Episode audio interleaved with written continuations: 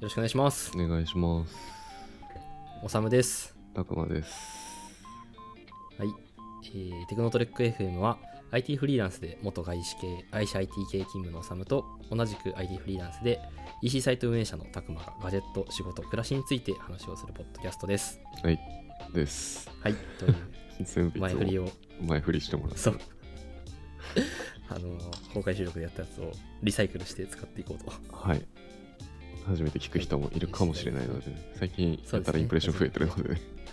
そうそうそうインプレッションがありありがたがたいいここととにに増えてるので初めましての方はよろしくお願いしますお願いします。はい、じゃあ今日は収録日が12月4日ですけれども、ちょうど終わったところかブラなそうだね。うん。あ、そうね。各サイト、サービスで、ちょうど今日が終わりかなそう。ブラックフライデーで買長っいたとこものを今日はでも大体昨日までとかだった気がする。ね。そう。あの、我々お買い物、ポッドキャスト、お買い物芸人なんで、リサはい。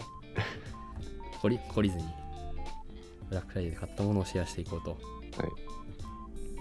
思いますが、今回ちょっとじゃあ、でかいのがあるので私から言ってもいいですかお願いします。はい。出落ちがあるんだけども、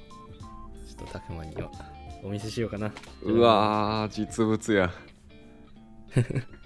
今回ですね、ブラックフライデー3でつ、の目が見えメタる。クエスト3、そう。今は、オキュラスからメタに変わったメタクエスト3をですね。てか、くしこも今手元に俺もキュラスクエスト2があるな。あ、ほんまポロポロだけど。へえ。あ、ほんまや。あ、全然違うね、デザイン。全然違うこう見るとやっぱ3の方がなんか丸くて可愛いなそうちっちゃいしあ、あまあ、あと俺ちょっと、他にも、あの、付属パーツ買ったあのもーるやっけぱどそういうことなんだ俺もこれ、多分新しくつけたやつだけどこのバンドはうん。 全部動画でやってるけど買っちゃいましたよ、メタクエスト3。そう、まあ大して安くもなってなかったんだが、あそうなちょのっとここ、うん、なんかどのブラックフライデー見ても2はね、結構安くなってたり、ああまあそう2でもいいんだろうけどねせっかくならっていうことですよね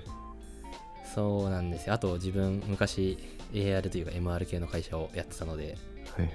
MR 機能がですね、強くなった、これをぜひ試してみたいなと思そっかって、そう、買って、あのーちょっとオーストラリアにですね、来週から行くんですけれども、まあ、今後はこのポッドキャストもいろいろちょっと遠隔、より遠隔になるので、さまざまなトライをしていこうとですね、思ってまして、そうっすねいやでもそうこれでお互いオキュラスを持ってるのでうん、 VR チャットなり VR ゾーンね空間でやるポッドキャストがガチでできるようになったそのうだで、ね買ってくれてありがたいですねそれできたらいいねって言ってたからねバーチャルポッドキャストみたいなのやりたいねって言ってたんで、ちょっとそれができるようにっていうのと、プラスで、まあ、あのー移動して仕事することが増えてきたからさ、うんまあ、タクマも XUL 持ってるけど外部ディスプレイ的に使えるものが欲しいなって思っていて、そうその仕事ユースでそう私はメタクエスト買ったんですけれども X リアルの500倍ぐらいは外で使いづらい デザインして るけどそうだねあでもあのくしくも私がですね、えっと行く大学院まあ大学院かあの家で今後いろいろやることあると思うんですけどもうん、テクノロジー系の大学院なんであああむしろまあお変だとは思うおけ前ど最新の iPhone 持ってるんだぐらいの気持ちになるそう感覚になるうん、ちょっとあれなんか不思議なジャパニーズいるよっつって声をかけてもらえることも若干狙って は日本に対する熱い風評被害が 起きない で This is Japanese スタイルそうにそう日本人は全員持ってるよみたいなオーストラリア遅れてんなでそうメタクエスト3買ってはプラスであのイマーストはっいていうアプリですねそのメタクエストをメタクエストが VR ヘッドセットかぶってると空間上にディスプレイをフリーだと3つでそれ以上だと無限に出せるうんそうそれ使ってちょっとね仕事を最近やろうとちょっとトライをしているところですねちょっとだけやってみましたかやってみたやってみたいやすごいっすねいいんだあの、うん、あとね、ちょっと最初、手間取ったが、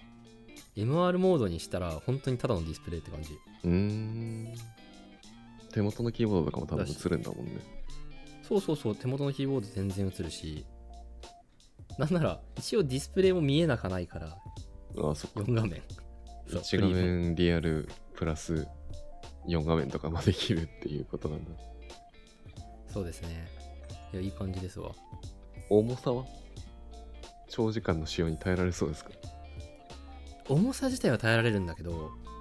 バッテリーが2時間駆動なので、ああ。まあ、じゃあ優で先だった一応ら。ヘッドセット優先にするかこれあのちなみにクエスト3以外にも、まあ、サードパーティーなんだけどストラップとちょっとケースがあったんですが、そうエリートストラップっていう外部バッテリーなんかプラ2時間で計4時間連続稼働ができるやつとかも買おうかなと思ったんだけど純正だと1万するので買わずに2時間2時間ぐらいでまあ疲れて休むからちょうどいいかもなって感じうーん。まあそうだね。確かにつけっぱなしで実際やるか。そうで有線にするとちょっとなんて言うんだろうないろいろ見るときに煩わしさがありますねうーん。確かそういやーでもハンドトラッキングの性能もいいしやっぱりすごいねクエスト3に。なんかほぼみんなコントローラー持ってないよね。クエスト3の時。うんそれが素晴らしいと思う。なくていいなって感じがするわこれだったらなんすごい。かちょうどですねこの収録の ん前々日かが兄の結婚式ではいはいはい。おめでとうございます。あありがとうございます。あの、兄に伝えておきます。 で家にその遠方から親族とかがガーって集まってきて、はい。で、弱い、まあ、60から70ぐらいのうん。あのおじさん、おばさんたち に、うん。クエスあのクエスト3見てたかぶってくださいっつって、そうやそうそう。ば。そしたら、えらく感動してたし、そのハンドジェスチャーでやれる、ハンドジェスチャーとかハンドトラッキングでこうやって、パー、えーなんだ、手のひらを返すとメニューが出てくるんですよとか、やった時にやっぱ、使え、これすごく、なんか、すテクノロジーとして新しいけど使えますねって話をしていて、そうだよね。確かにね。直感的に、より直感的だもんね。スマホなんかよりは。そうでそのそういう年の親戚たちなんでですねなんならもう Mac とかそういうのは通ってないしイコかスイカみた いなそういうのも持ってないみたいなうん。その世代の人たちなんだあけどああのそう、ギョロ目ディスプレイみたいな や つつけて、もう使えるっていうのは、そう確かにそれはヘッドセットのいいとこだね。なんか UX 革命みたいなの感じましたね、いいね。確かにね。うん確かにね。一応そういうディスプレイとして使いたいのは比較対象として XReal Air2 のプロうをん。考えてたんだけど、あの大阪ヨドバシの使ってみたうん大阪梅田のヨドバシにそうあの置いてあったから使ってみたんだけど、うん。まあ確かちょっと XDR の延長線上でいう使いやすさが上がったがまあ同じ値段だったらクエスト3買うかなって感じなるほど。よかった。めっちゃアップデートされてたら俺が悲しむとこだって。まあ俺の場合その新規でどっちか買うかで同じ値段帯だったからさうん。すで、にオキュラスクエスト2持ってる人で外用でってなったらありかもしれないと思ったけど確そかれに。は一旦そうお家だとかまあこれを被っても目立たない場所でのユースケースだったんではいはい。って感じやなちなみにちょっと小ノートに貼るぐらいの証拠にとどめようと思うんですけどサードパーティーのケースとストラップはちょっと良くなかったので あそうこなのん時は注だ意してくださいって感じですなんかねストラップ見た目はすごい良さそうだけど。そうまあ安定感はすごいあるうん。けどでかいんだよねやっぱ安定感を求めるとうん。そのでかさはある程度想定していたのでうん。ケースもでっかいのを買ったんだけどスペック上は入るって言われてたんだけどこんなんでか。顔ヘよりでッかドいホンの何倍もでかくね。あの、えっと、キャッチャーのマスクぐらい。そうね。いや、よりでかく見えるけど、このカメラ越 しだと。持ち運び用ってサイズじゃないなって。まあ、やっぱ純正のストラップって意外と優秀だなと思いましたね。なるほどね。うん。はい。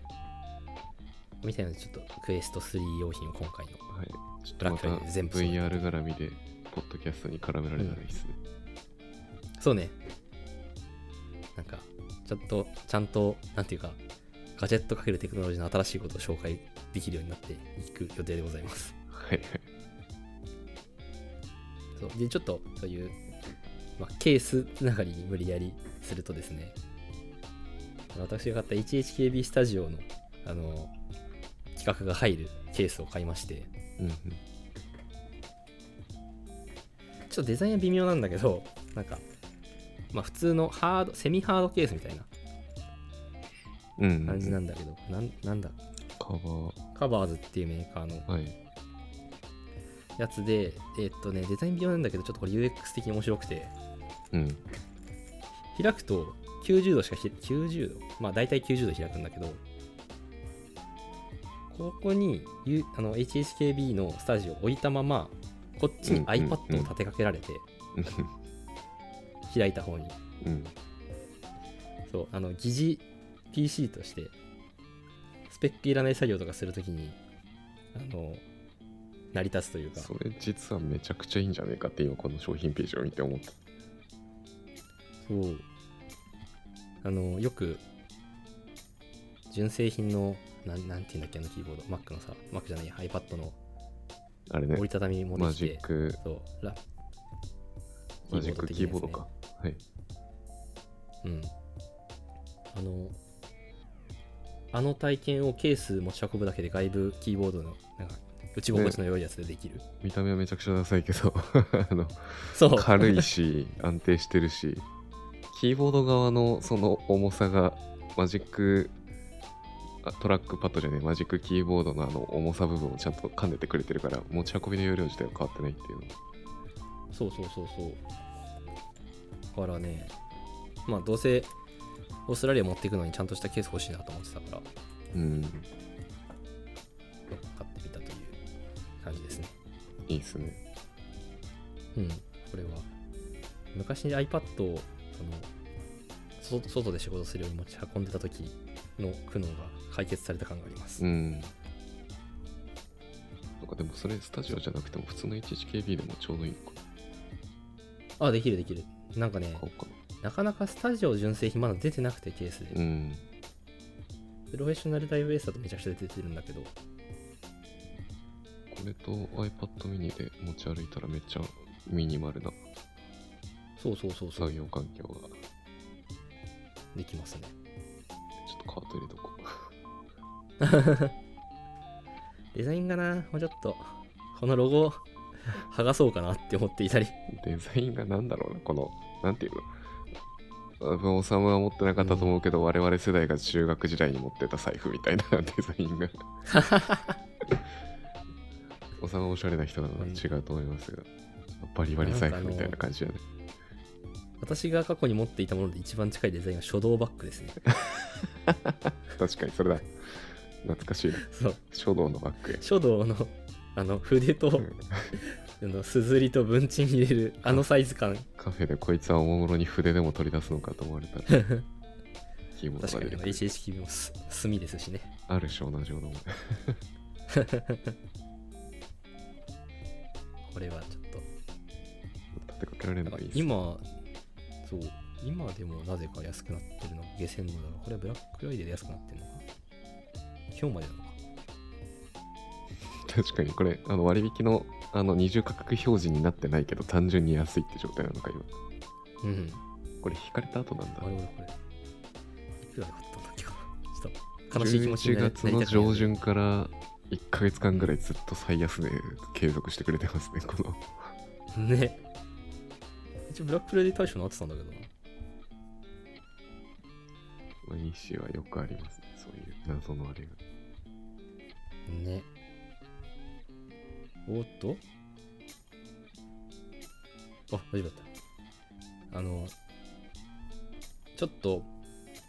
一瞬だけ話をメタクエスト3に戻すんですけど、うんまだメタクエスト3のあの中に入れれる Mac 対応型のアプリって優秀じゃないなって思ったのが、イマースとたまになぜかマイク奪うっていう現象が起きて、今も一緒にポッドキャストのマイク奪われかけたっていうのがありますね。メタびっくりしがたメタクエストがうん吸っちゃうってこと、マイクを、うんえっと、メタクエスト3にそのイマースドを MacBook と同期させるのにイマースドのアプリを Mac 側にもインストールするんだけどあー、それで持ってっちゃうってことなのそうそいつがいきなり起動して今、はいはいはい。イマースドにつなぎますかって出てきてあーってなっ収録事故の元が一つ増えてしまった。たね そうはいちょっとごめんなさい脱線しましたがはい。そうそういうケースとかあの、まあ、VR というか外部でディスプレイになるようなものとか結構旅先で使う系を最近増やしているんですけれども、うん。まあ、旅先というかその留学先で使うものとして増やしてるんだけども最後、えっとこのブラックライで買ったのが今ちょっとかけてるんですがあのジンズのジンズサウナっていうメガネうん。海外行く前にちょっとなん単価か賞取ってて高いからなんかの賞取ってたよね、このプロダクトが。マーあケテそうそうィンそうグそう賞みたいな。何かっていうとサウナの中でも使えるしお風呂の中でも使える熱にめちゃくちゃ強くて曇りにもすごくう強いん。メガネで、まあ、こういうのちょっと海外で買えないだろうなと思って日本のうちに買っといたという、確かにね。絶対海外にはないね。うん、そうででも意実外際と高えな。サウナとお風呂で使ったんですけど、はい。あの全然形変わらんしあの そっか曇らない形形変われて熱でってこと。そうそうえ俺前のメガネさサウナ持ち込んまあでたその。んなうんで持ち込んだ結果本当下向くだけで落ちるようになっちゃってあ、やっぱこれは何回かね強烈なペインだったんだね。全然知らなかった。うんペインですよで何回も何回もジーンズに持ち込んではあの調整してもらいってやってたんだけどはいはいはい。その手間がいらない雰囲気がなんかにじみ出てるこれどう選んだらオンラインで買えるのオンラインで買えるのかなちょっと俺は実際あ店頭こで買ったういうの店舗で形を見たいタイプなので、うん。店舗で買ったんだけどちなみになんかそういうマーケティングの賞とか今年のなんかサウナプロダクト用品でなんかトップなんちゃらにランランクインしてたんだけどうん。なぜか店舗だと人気がなくですね在庫処分みたいな形のセールがええじゃあやっぱマーケティング施策としては素晴らしいねってこうビジネス業界側では言われるけど実際ユーザーにはやっぱりそんなに 売れな いってだってえーサウナ人口の中でさらにメガネかけてる人っていう絞られ方をするわけでしょそうだねそらそうやねえ確かにって思うのはこれ温度が高くても形が変わらないイコール一番最初にその顔の形にフィットできないので、うん店舗だと形変えられないんだようんだから合わない人はマジで痛いと思うなるほどねうん、もう私は幸いにも全然デフォルトでもいけるサイズ感だったので、おおよかっうん、良いのとあとこの曇らないタイプのレンズなんか若干有有料誤認とまでは言わないけどえっと曇んないんだけどた、うん、ちゃんと見えづらくはなるのね何で それはえっと曇ってるん例えばだけどじゃないんですかあ違う違う違うなんかね昨日ちょうど外で寒い中マスクつけながらこのメガネしてたんだけどうんえっと、めちゃくちゃ光がぼんやり見えるように、なんて言うんだろうな。車でフロントガラス凍ってる時とか、なんか見えるけれども見づらいみたいうんになるわかる、はい はいあれに近い現象が起きる。だから、見えなかないんだが、見づらくはなるなと。いう感じですね。うん。で、プラス、そういう加工してると、ちょっと今もそうなんだけど、めちゃくちゃ反射するのね。あえ今かけてんのがそれかあ、そうそうそうそうそうそう。今これです。あ待ってあ普段使いのままそのままサウナにも入れるよってことそういうこと、そういうこと。おーでもメガネかけ全然知らない ブルーライトメガネしか今かけてないからなるほどねまあ一応普段使いできるデザインと全然あるし、俺いつもメガネのフレームマットな素材にしてるから、うん普段通りの感覚で選べた。やっぱちょっと素材が違うことによって純正メガネとは体験が異なっちゃうってことだねそうだね。なんか少なくともメガネ初心者には勧めないなメガネ初心者って何 えなんかまだその耳鼻がメガネに適応していないというかかけ始めた人みたい。かけ始めの人にこれがメガネって思われちゃうとちょっと違うかもしれんけもどっと見えやすいそうねよよっくて入いうることと。かなるほそうそうそう私そんな痛くないよっていうど。あくまでサブというか、サウナとかそっち、環境特化っていう割り切りは必要である。そうだねですねはいメガネ初心者がちょっと未だに引っかかってて笑われてく るんで。メガネ上級者って逆に何なんだろうみたいいやな。ー私はなんかコンタクトにはセセーーフフみたいな人なのか。まあうん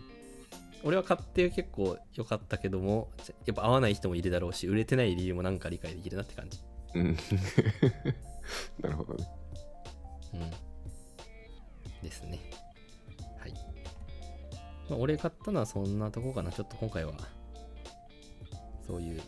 身軽な感じだもん旅ね先。で身使え軽るに系行かないといけないとそう思そうう。そうあんまりなんか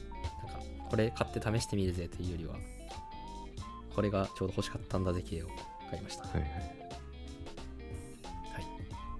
私のってター感ンでじでよろしさっいきかの。バトンパスを、はい、しましょうかな。はい。じゃあ私からはゴリゴリ5個あ6個あるけどゴリゴリ半分ぐらいはあのうん家にドンと置く系のも のが 3つぐらいありますけどいや本当はどうあのブラックフライデーそんなに買わないつもりだったんだけど ね事前にだからあの Amazon のブラックフライデーだけじゃない商品も入れてますうんうんうん。で、えーっと、最初の方から触れていくと、Adobe のコンプリートプラン。これ、去年も多分、一昨年も同じものを最初に上げていて、 これは毎年この時期に3割引きの Adobe のコンプリートプランを1年分買ってます。たくまから、ああ、アドビってそうやって買うんやな、ライセンスって学んだ。 たまたまだけどね、本当に。でも一回これで買い始めると、もうこれでしか継続ができなくなっちゃうから、そうだよね。どう考えたって1年が終わるタイミングでさ、そうそうそううん。いきなり普段使ってるプロダクトを3割アップセルされたらたまったもんじゃないもんな。ね。なんで、なぜか今開くと、今も割引中なので、ちょっとよくわかんないけど、このブラックフライデー期間いや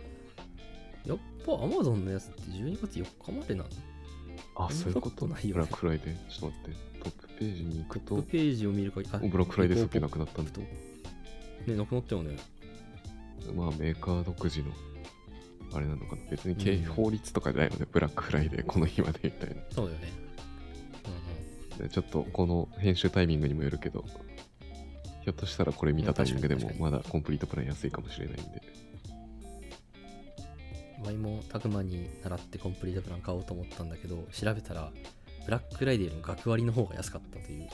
ので、俺はいやー学生になるので、そうこれ今ね、そう、ヒヤッとしたんだよね。おさむが書いてる秘書ノートで、こっちの方が安かったって見たときに、えっって思ったけど、あ、学割からじゃ無理だと思って。そう。さすがに、あのー、アドビも学生からは金取らないんだなと思った。そこで学んだ後にがっぽり税金払ってくださいねっていうことです、そうですね。な、慣れたでしょお仕事でも使おうねっていう。そうそうそう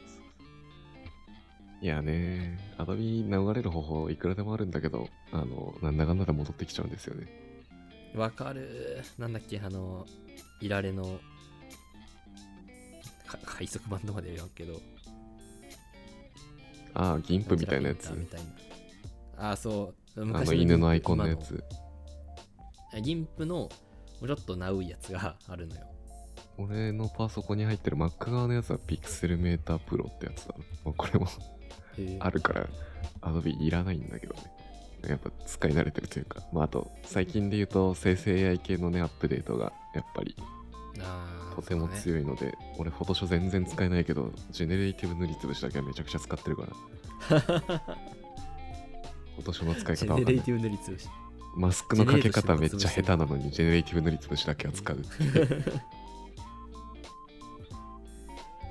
うん、なんかね、やっぱりアドビ製品強いなってう思うよ。ん我々のポッドキャストもオーディションで編集してますしです、ね、もう1プロダクト使うならそれもうコンプリートプランの方がいいですってなんかうん、動画編集もいろんなやつでやってきたけどさ、もちろうんん iMovie から始まり、プレミア、えーじゃねえや、えー、なんだっけ、あの、Apple の、ファイナルカットえーファイナルカット、ファイナルカットプロとか、で、プレミアも使ったし、アフターエフェクトも使ったけど、やっぱりね、プレミアとアフターエフェクトは使いやすい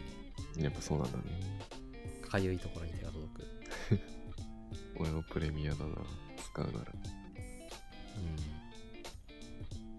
ということでん。ア安ドいビタイのミン回グしで物も欲しい残念な諦めに近い感情で俺は今喋っ てる高えよなって思いながらでもアドビしかねえんだような、ん。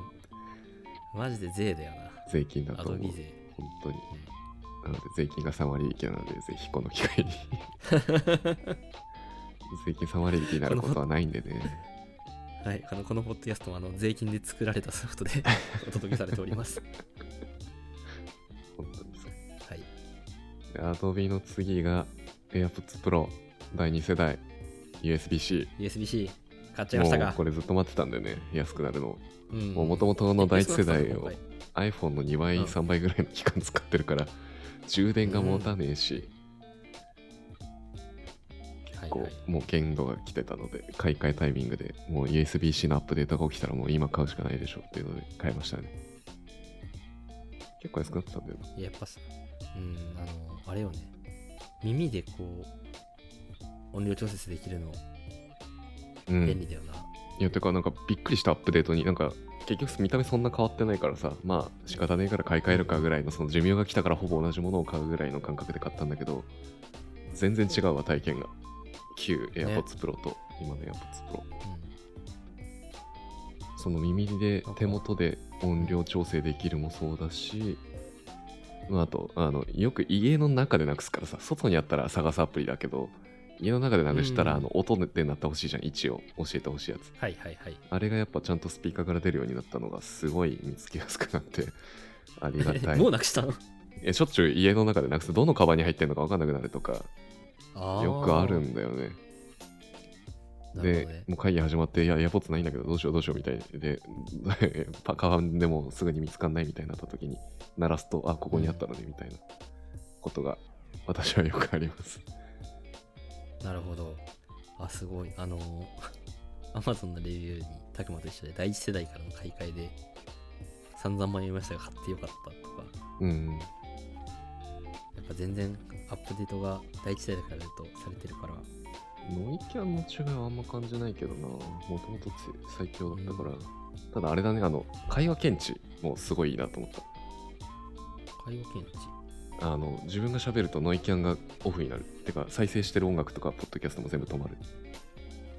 それがおー自分が喋ったことをトリガーに勝手に起きてくれるねだから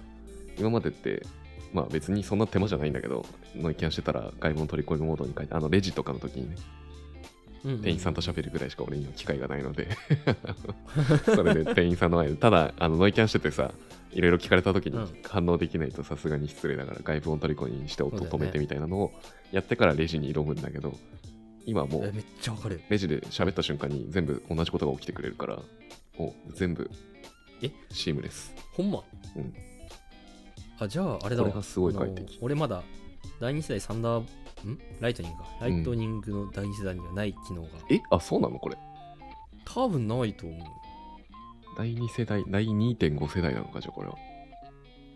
う。ね、それかなんか USB-C 設定で変えられるかもしれないけどそれあでも説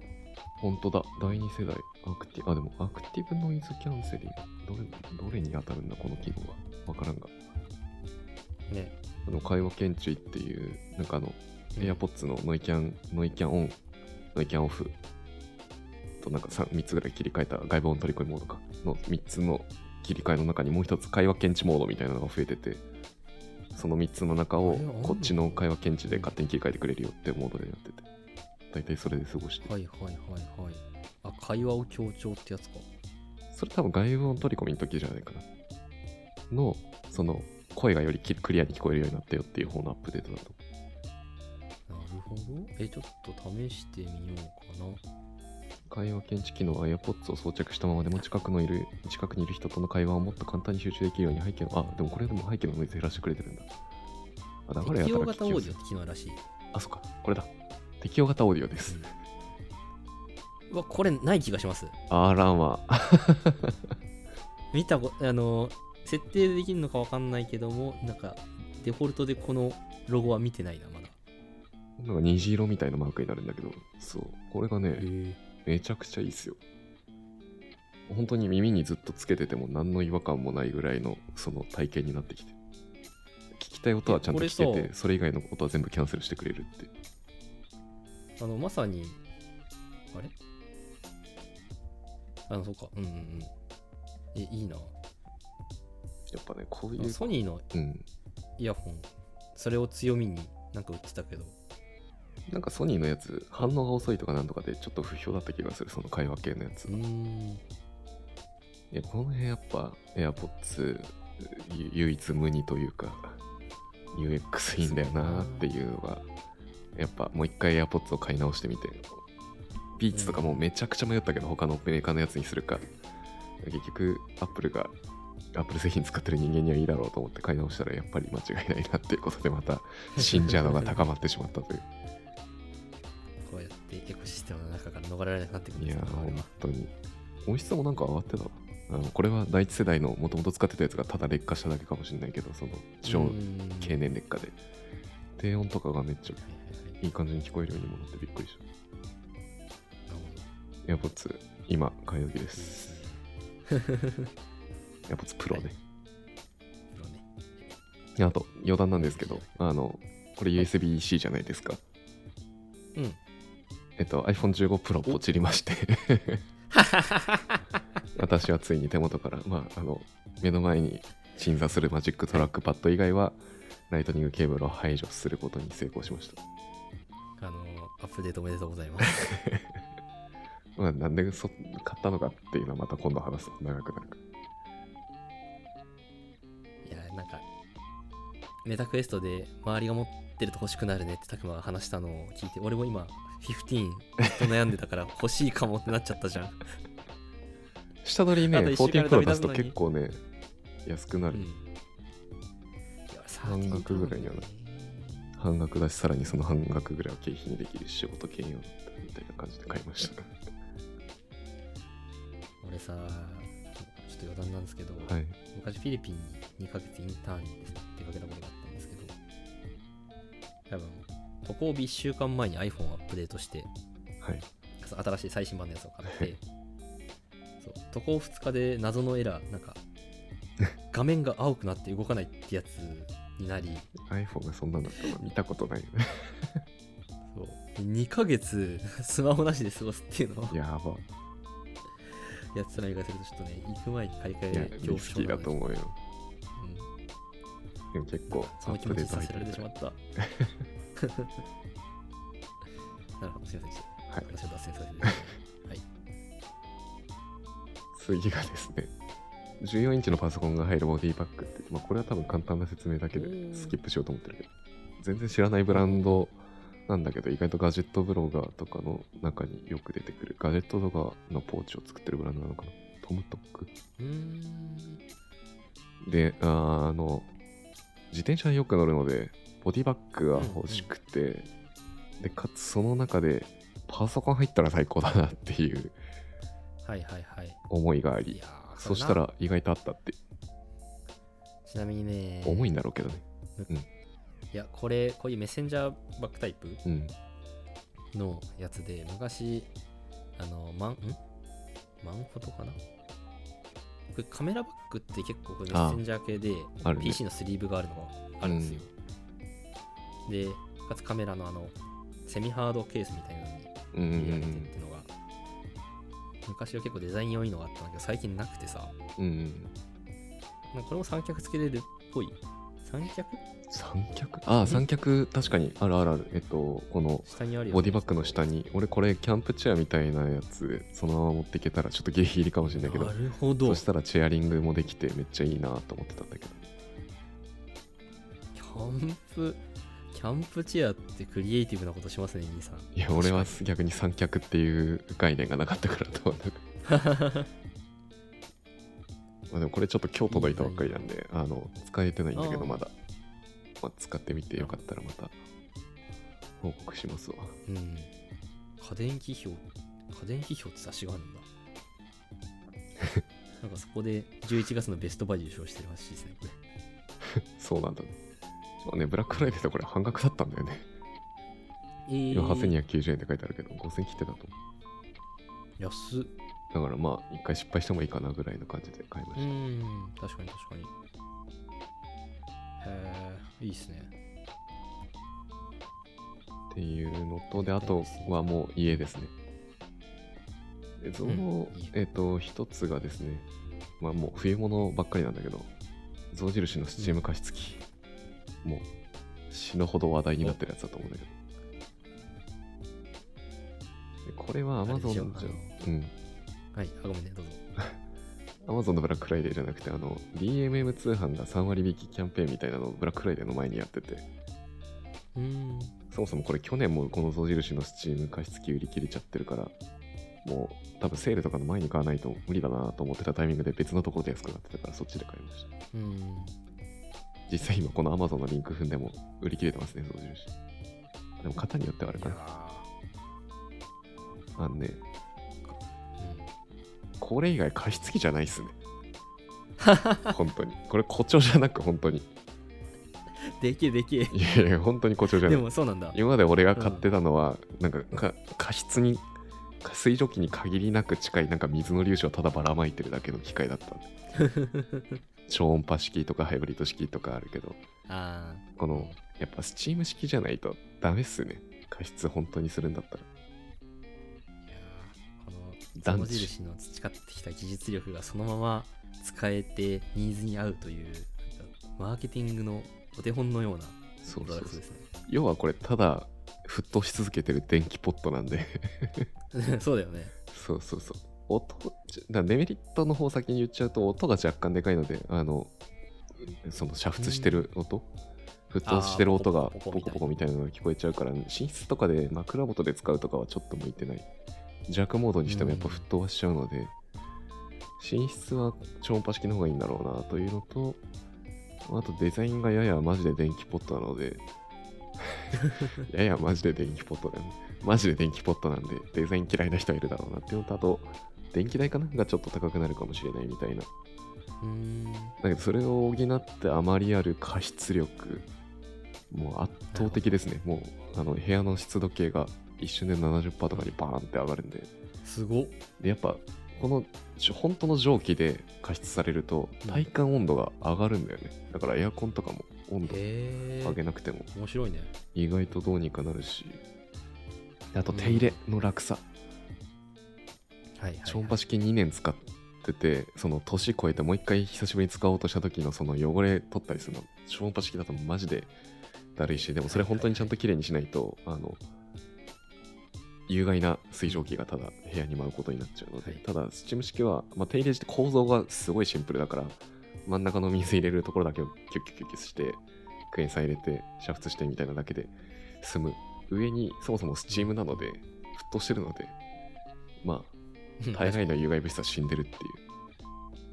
安心 間違感いないっていう意味でやっぱそこはもう変え難いかなと思う今国内で買うなり楽だと思いますいやーいいね。この、象印のさ、うんあの黒だったらデザインなんか、そうなんねていうか、まだ、まかだ許せなんていうか俺そはうグレーのこの黒側を買いましそた白マジで、あれだね。人によっては上をさポシッと押してお湯出てくるの待ちそうそうそなうそうデザインだよねこの武骨な感じいいな。もしこれから買う人がいたらこの50って型番に入ってる方でかいんだけど、まあ、でかいので許せるんだったらでかい方買った方がいいですなぜならうーん。あの、1日に今35っていう、ちょっとだけちっちゃい方俺は買ったんだけど、い1日フル稼働してると、1日に1.5回ぐらいは給油し、給油給水しなきゃいけないので、頻度が若干高いなと思うので、まあ置きっぱなしにするんだったら、でかい方がいいんじゃないのかなとう思いん。ます。確かに。給水も楽なんだけいどや、すごいね。こんだけ、なんか、割と大きめ家電なのに取っ手があるんだね。あるあるある。持ち運べるように。あそうか水水入れるのに持っていく人もいるから、まあそうねあとその洗浄した時に水を捨てに行かなきゃいけないからあー水捨て穴みたいなのもあって、うんだとっては大事なるほどとっては大事とっては大事もうおしゃれさとかを機能にふ振り切った感じがしますねまあギリギリ100歩譲れば許せるデザインって感じ家の中にポンと置いてあっそてうねなんかそも、こまでなんていうかぶっ飛んでダサいという感じじゃなく、うん全部おしゃれ系でそろ揃えてたら若干見劣りするかなとは思うけどそうだね全然そんなやべえって感じじゃないもんね俺がこれの1個前に使ってたてか今もその部屋分けで使ってるやつがカドーっていうあのデザイン全フリーメーカー中ののね爆はい音車が好きだったんでそこと比べるとああってなるところはあるけどま あ機能機能が圧倒的なんで許すって感なるほど、じそしてもう1個はい、冬物系、これは多分安くなる前の Amazon で買ったのかなもう寒くて耐えるられなくて。えっと、豊臣っていうところのレインボーストーブ、灯油ストーブですね。ついに我が家も灯油ストーブを導入してしまいました。去年多分おさむが買ってたよね。そうだねくらいでなんかそうそうそう別のメーカーいでや。いいっすよねストーブやばいっすね、これも。あの、暖房嫌いだったんだよね、エアコンの。めっちうゃん乾くしね乾くし、あとなんかうちが多分リノベ物件でそもそものその、なんだ、温度保護機能っていうのかな、部屋の。おうが低めな気がしてて今まで住んできた物件のは中いで、はい はい結構エアコン強くしないといけなくてそうなると結構体調崩すきっかけになったりとかしてたんだけうど、んこれはあの、まあ、トイストーブのいいところの一つとしてそもそも加湿こいつ自体も加湿機能がついてるみたいなもんなんでうんうんうん空気が乾燥しないっていうのもいいし、まあ、あと電気代気にしなくていいのが灯油代はかかるけど多分灯油代の方が安いああれだ今の資産だとだし、え全然俺去年というのが安かったし、あと、なんとプリペイド形式っていうかさ、買って使うじゃん。うんうんどうなって、どんぐらい高くなってるだろうみたいな、そういう不安にならないのがいいそうだね、確かに。もう事前に3000円何リットルってもう買ってるから、その中でついていくだけだもんね。その灯油継ぐのも、なんか俺はまだ最初だからかもしれんけど、楽しい、普通に。チャー ジしてるの。まあでもなんかあんまりない経験でね、あの、ガソリンスタンドとか行って、そうそうそう、入れる灯や油つ買ってきて、で、家に灯油のボンって置いてあって、で、こう、んなんかその、こういうのに注ぎやすいやつっていうのがすでに開発されてるから、結構簡単に入れられるんだよね。でプシューっておーあのガソリンスタンドのあのあれね給油のあれみたいな感じでうんの小型版みたいなので灯油のタンクからスムーズにストーブにシューって入れられるから楽しいけどえ、たくま、電動版のやつ使ってるその、いや見るんだけど手動なんだけどなんか気圧ポンププッシュしてあーその気圧でシューって入れるみたいなやつがはいはいはいはい。便利ですそう。匂い電もしない動式のやつ買ったんだけど、うんすごい、あの、ガソリンスタンドごっこができて面白かった。電動があるんだねそうそうそう、ウィーンなんかって電池灯油を扱うものに電気使うのめっちゃ怖い けど何かで発火しあそう確かになそそういう発想もあるなそうそうそう電気ストーブ自体もであこの灯油ストーブ自体も着火の時電気でつけてるはずだからうんバチってそうやってねそれは怖いけど、まあでもちなみに本当にいいっすね。去年俺もストーブ置いてる部屋は五徳をつけてこれの上のところに あ同じことしてるわ。あのキャ学プ校テンスタックのやつやってる。で、そこにそう、お湯のポット置いとくと、お湯ができるって。そうしかもちょうどいい温度のお湯が、なんか、できるんですよね。なんか紅茶とか、ねあ白湯とか、あだしおもむろに飲める。蓋蓋いらないタイプのあのなんだ雪平鍋みたいなの置いといてそれを加湿器代わりにしてた確かに俺、あの、象印いらんかった説あるな。ここでお湯沸 かし続けりゃ同じことできてたかもしれん。さすがに性能違うとは思うけど。うんでもなんかずっとつけ夜とかつけとかわけにはいかないしねああ、そうね、そうそうそうそう。夜とか消さなきゃいけないのとか、なんか寝落ちが怖いっていうのはちょっとリスクとしてはありますうね。ん避難で、さすがに。ね まあ、安全性は結構しっかりしてるから大丈夫だと思うけど。まあで十分あったかくて、非常にもうトイストーブなしはないっすね。考えられないです。ただ、でかいのとめっちゃ迷っってけ値段変わんねえんだよなこいつら大きさ大きくしてもああ、豊臣だと。うんそれとも他のも割と同じぐらいの価格帯だった2万おお。円台かなあでうん大きいのだとさすがに部屋的に邪魔かなと思ってちっちゃいのにしちゃったけどうん大きいのでもよかったなって思ったちっちゃいのでもそこそこ場所取るし あの、確かにね暖房性能が明らかにやっぱ一番12畳ぐらいの広い空間だと温まるまではちょっと時間かかるかなみたいな感じだからうん。いやこれから買う人はでかい方買った方がいいんじゃないでしょうかと思ってます ー冬のキャンプも行けますね、これ。そうね、まあ、キャンプ持ってくなら小型の方がいいね絶対うん。そうだね。冬キャンもこれでいけると。はいで、私の最後、あ、あと最後に忘れてた、あの、灯油ストーブ良かったところ、あの、灯油のストーブの匂い自体普通に好きだったっていああ、わかる。う。わかりま すこの感じ。すごいさ、なんだろう。冬って感じしないめっちゃわかる。わかる。はい。こんなに刺さると思わなかった。言ってよかった。いや、俺もこの1週間で実家にですね、豆腐ストーブ、灯油ストーブをつけて、うん。なんか懐かしいな、この感じっていう。すごく小学校そう、とか懐かしい感じ。そう、そう、小学小学校に置いてあるのとかってあれ、灯油ストーブなんだろうね。だから同じ匂いがするんだ。ういう時代を思い出すうん。なんか染みついた魂に染みついた懐かしい冬の風物詩の匂いが部屋にするからすごいねういいんだよ、ね、なんかレビュー動画とかも見事前に見て買うけどさその時にその灯油臭くなるとかさ、灯油ストーブの独独特の匂いがとかってそれデメリット側に上げる人が多くてなんかああーーそうなんなだるほど気になるんだなでもまあ一旦買ってみようかなと思って買ってみて使ったらむしろ気分が上がるんだけどって思いながら何かが呼び起こされるよね。そう。またこれあの冬に野球やってたとかなんかそういう我々のその原体験はうんうんうんある気がするけど、うん野類似して球るかのらかな休休憩ゾーンにある灯油ストーブとかなんかそういうのが思い起こされる気がする。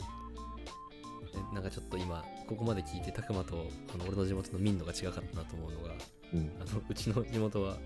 あのドラム缶に火をくべて 暖を取っていたので危ねえだろ。 いやあの田舎なのでそういう近くにある木を切ってなんか枝切り取ってき てドラム缶で暖を取ってましたね東京とはあの明らかにちゃんと電化製品としてしっかりしたものがどこにも置かれてましたけど。みなんか惨めな気分になってくるので次行きましょうはい。最後に買ったのが、これはまあ、ブラックフライデーでも何でもないというか、ブラックフライデーきっかけで買おうとしてたけど、結果的にこれが一番安くねって言ってサブスクで買ったやつなんですけど、パナソニックおーのパーソナル食洗機です。へ食洗機ずっと気になって安て、えそう、月1290円。うん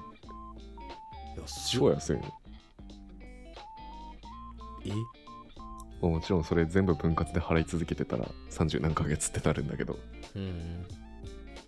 とはいえ、まあ、食洗機ってなんか、なんだろうなドラム式洗濯機買いました後悔しましたって人って少ないけど食洗機買いました後悔しましためっちゃ聞くじゃんマジでそれ文明の利器シリーズの中で結構失敗するパターンが多いのが食洗機だと思っていて、まあ一つは場所取るしその水回りの調整難しいあと意外と手で洗った方が早いってことに気づくみたいななんかいろんなうんうんうんレビューを見ており、な試してみないと、使ってみないと自分の生活にフィットするか分かんないなっていう製品の代表格で、そこでこの金額であのサブスクが用意されてたあと、解約金が2ヶ月分かな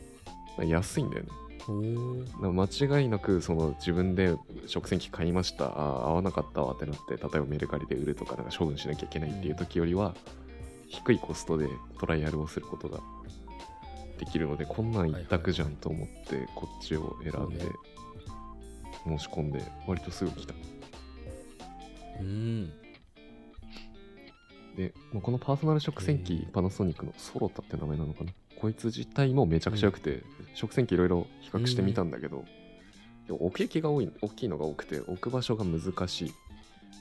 本当だ奥行きのところになんか、あ奥行きだけ文字が 赤いセールスポイントなんだそう、あの A4 サイズの紙が置ければ置けますっていうセールスなんだけど、おーまさにその通り面で、だから、一人暮らしとかのサイズで、うちキッチンちょっと広めだとは思うけど、あの、白いうんうんシンクとコンロの間のあの調理スペースの奥側3分の1か、まあ、半分いかないぐらいのスペースがちょっと埋まっちゃうぐらいで置けるので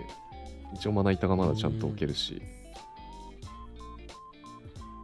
いいねなんか存在感もキッチンにあっても少ないというかあのむしろ可愛いぐらいのデザインなんで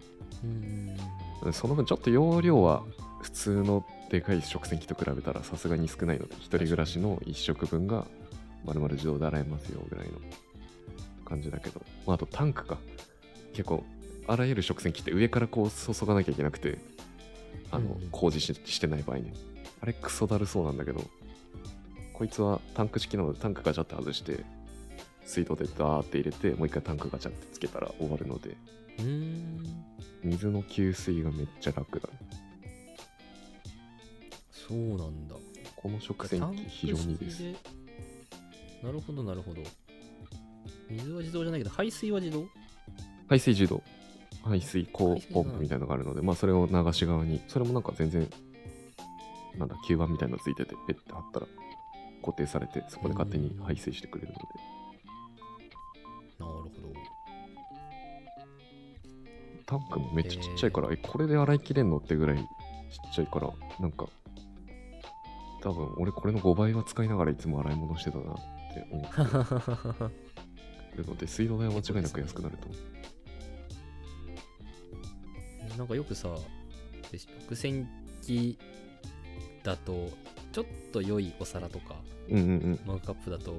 傷ついちゃうから洗えないとかってあるけどこれってそういうのだとどうなんですかまあ、食洗機対応してないやつは使わん方がいいと 思うから、傷とかはないと思うけど、あれなんだよね多分あの食洗機用の洗剤が強力なんだよ、 ああなるほそど、のね、洗剤の強さ自体で傷んじゃうみたいなのがその食洗機でダメ NG の分岐らしくて調べる限りは洗剤は不可避なのでちょっと変えられないのではいはいはい普通の食洗機あの手洗い用洗剤だとダメなんだよねだからそうなんだもうねそれは割り切るしかないですね。いい食器使うならそれは手で洗うしかないし。服と一緒だうん。あ、そう、服と一緒。であと、どこまでリスク取るかっていうのも服と一緒なんで、うんうんうんもう消耗品として、それでも自動化したいんだっていう人は、ギリギリまで、俺をあんまり食洗機対応とか見ずに最近入れちゃってるけど、うんなん かあれかもねその一人で食べる時のデザイン重視しない食事はもうだってこれほぼあれでしょ洗った後置いといたら乾燥するから食そう、器乾棚的燥まなでできる。そう、食器棚兼ねてるって感じ感だじ。よね。なんかお人人が来てなんかなんだ振る舞う用のおしゃれなやつはベッド棚に置いといてそうそうそうそう。ね手洗いするとか良さそうっすね。そんな感じです。あで、もし食洗機買う人これからいたら、1個だけ予想外だったのが、あの食洗機ってアース線の装着が法律的にマストっていうそうなんだ。のがあって、なんか他の家電ってアース線つけるへーつけないが、まあつけた方がどど絶対いいに決まってるんだけどうんみたいな。でも一応つけないっていう選択肢も取ることができる わけじね。ゃん。で、あとアース線つけやすい位置にしか絶対そういう主要家電ってないんだけど、食洗機っ間違いなてい。アース線遠いんだよね。大抵の家においてあー。。でそれが結なるほど構困って、まあ、でも困ってる人が多いので YouTube とかに普通にソリューションがあってアース線の延長コードみたいなへえそうなんだ。のがあるのであるんだ。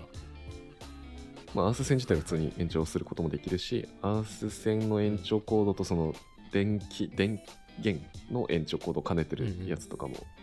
ちゃんとしたメーカーのやつが用意されてるので、まあ、延長コードも本当は使わない方がいいらしいんだけどまあまあまあまあまあ対処策としょうがな対い処。策は一応あるっていうのがあったので俺はそれを今買ってそれを装着するまでは使わないようにして るという状態ではありますがえー、いいなアース線は結構ねあのちゃんと考えてもらってそもそもアース線がキッチンのところからちゃんとあの出やすい形になってるかとかそのアース線のコンセントの種類も34種類あるから調べる限り自分家のやつがどの形でどういう延長コードならできるのかは見てから買わないとちょっとめんどくさいっていう感じかな。でもソリューションは絶対にあるっていう。そうすごいなアース線34種類あるって知らなかったわあいや、あのね、コンセントの形とアース線の、そのなんだ、出方というか、まあそもそもアース線がコンセントにあり、なしの分岐があり、アース線の形も2種類ぐらい分岐があり、で、コンセントがの形も3つ穴のやつと、2つ穴のやつと、うんうんうんみたいな感じで分かれてて、まあ、あと、 2つ女のコンセントへトとアース線を全部一括で刺すことができるやつとかも型があって、なんかいろいろあるんで、えそんな企画があるすごいなんでこうこうそうい企うの画揃えてんだろうってい買おうと思えばなか。うそうそう。調べられないけどへえいやいいなちょっと日本に長くいたらこういうのと試してみたかったな完全に買ったもの買ってよかったものシリーズが俺とおさめで分かれてきてるというか そうだ絶対ね。家に置くものはもうその買わないからそうだね。まあ、家の外で使うものとしても結構特殊なものを買ってしまってる 気は まするが。でもお互いブラックフライデーはそんなところですかね。あそうですねそんな感じです、はいまあどれもおすすめですぜひぜひ、まあ、次回のセールではい気になったものがあれば、買い物かごに入れない欲しいものリストに入れとくなりでお待ちしておくと良いかと思います。はい、まあ、あとあれだね、このポッドキャスト年内あと何回収録できるか分かんないけど少なくとも今年のベストバイっていうのはうんどこかで、これ以外も含めやてるマジで年間含めてのベストバイをやると思うのでぜよひければそそちちららもも聞いてみてください。聞いてくださいは今リスト作ってるんでい。ね。 やりましょう、それは。はい。はい。じゃあ、今回はそのところで。はい。はいお疲れ様ですあり。がとうございます。テクノトレックではお便りをお待ちしています。コメントなど、ぜひ概要欄のフォームより送ってください。それではまた次回お会いしましょう。